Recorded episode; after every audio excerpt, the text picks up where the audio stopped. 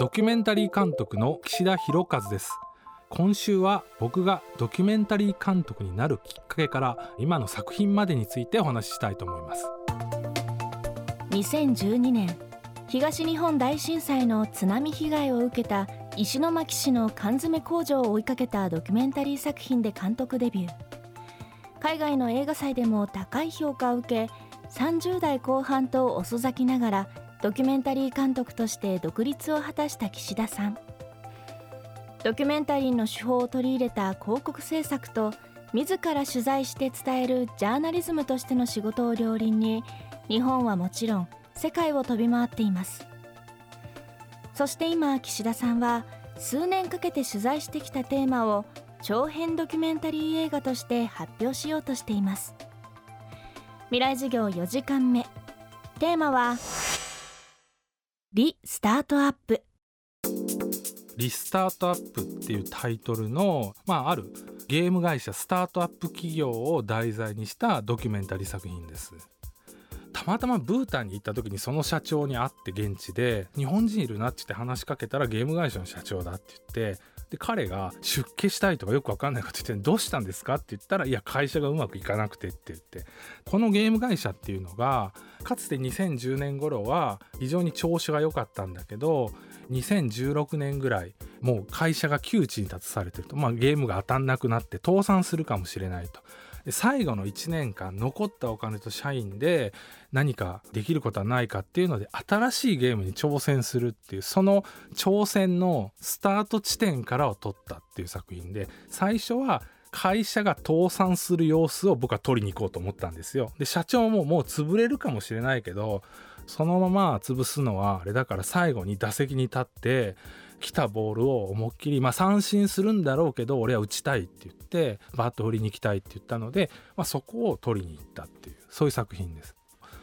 これちょうど2022年の春ぐらいに撮り終わって4年半撮影をして、でようやく作品として形になるなっていうところまで行ったので、今僕の課題としてはスポンサーさんを見つけて応援してもらう方を今少し出資してもらって、この作品を本当に届けるっていう、今最後の一段を登ろうとしているところですね。今いわゆる広告の仕事、企業の映像を作ってお金をいただくっていうのが売り上げとしては7割で、台湾に行ったりとかナイジェリアのサッカーチームを追っかけたりとか、いわゆる取材の仕事っていうのが売り上げとしては 30% で、費やす時間としてはこれが逆転していて、取材の仕事に7割を使って広告制作に3割の時間を割くっていう、その微妙なこのバランスの中で今仕事をしてます。最近広告は金儲けで取材が本来の仕事だっていう、その単純な切り分けじゃないっていうふうに気づいてきて、例えば広告の仕事でも本当にその現場でなんか取り組んでる、チャレンジしてる人をドキュメンタリーとして撮って、それを3分の映像にして出すっていうので、僕の普段やってるドキュメンタリーの作り方のものがいわゆるクライアントさんのいる広告の仕事として成立するっていう状況も起きてきて、これはどっちのジャンルだっていうより、それはどういう内容なのか、どういう取材なのかっていうのでやりたい仕事を見つけてくるっていう風に今だんだんなってきてます。なのでより広告と取材のジャーナリズムの垣根が自分の中ではちょっともうなくなってきてる感じですね。こうして学生時代にぼんやりイメージしていたやりたいことを実現させた岸田さんですが、そのきっかけは十数年前、会社員時代に友人に言われた岸田面白くなくなったなという一言でした。この言葉を受けた時のことを今どう感じているのでしょうか。唯一あの時の正しかった判断っていうのは、その図星で一番嫌なこと言われたのをちゃんと受け止めて動き出せたっていうことかなって思って、多分普通だとそういう自分の一番気にしてること言われても、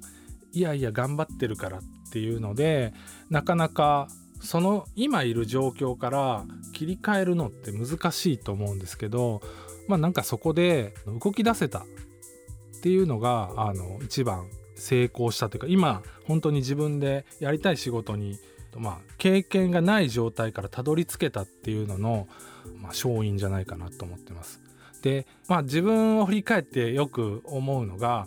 結局幼少期にこういうのに憧れてるとか、こういうことをしたいって思ってたことがずっと心の中に残ってて、子供の時にノンフィクション見てすごい憧れてた、川口浩探検隊大好きだったっていうのが結局20歳になっても30歳になっても片隅にあって、そこに大人だからって蓋をしてしまうんじゃなくて、もう一回ちゃんと素直に立ち返ってそういう仕事に向き合えたっていう、そこでまあ悪あがきできたっていうのがすごい良かったかなっていう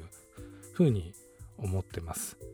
で、あとリスタートアップっていう映画を作りながら、まあ、強く思ったのが、なんていうの、僕自身も35歳で人生を切り替えましたし、その社長さんも40代になってから会社を復活させるっていうチャレンジしたっていうので、人はいつでも誰でも何度でも再挑戦していいんだっていう、なんかすごくこのシンプルなことに気づいたっていう、なのでこの作品を今外に届けたいなっていうふうに思ってます。未来授業、今週の講師はドキュメンタリー監督岸田博和さん。今日のテーマはリスタートアップでした。そして番組からお知らせです。2011年にスタートした未来授業は来週の放送で最終回となります。12年にわたり600人を超える講義をしてくださった方々、そしてこれまでお聞きくださった方、ありがとうございました。来週の講師は千代田国際中学校校長日野田直彦さん。テーマは日本の学校はなぜオワコンになってしまったのかです。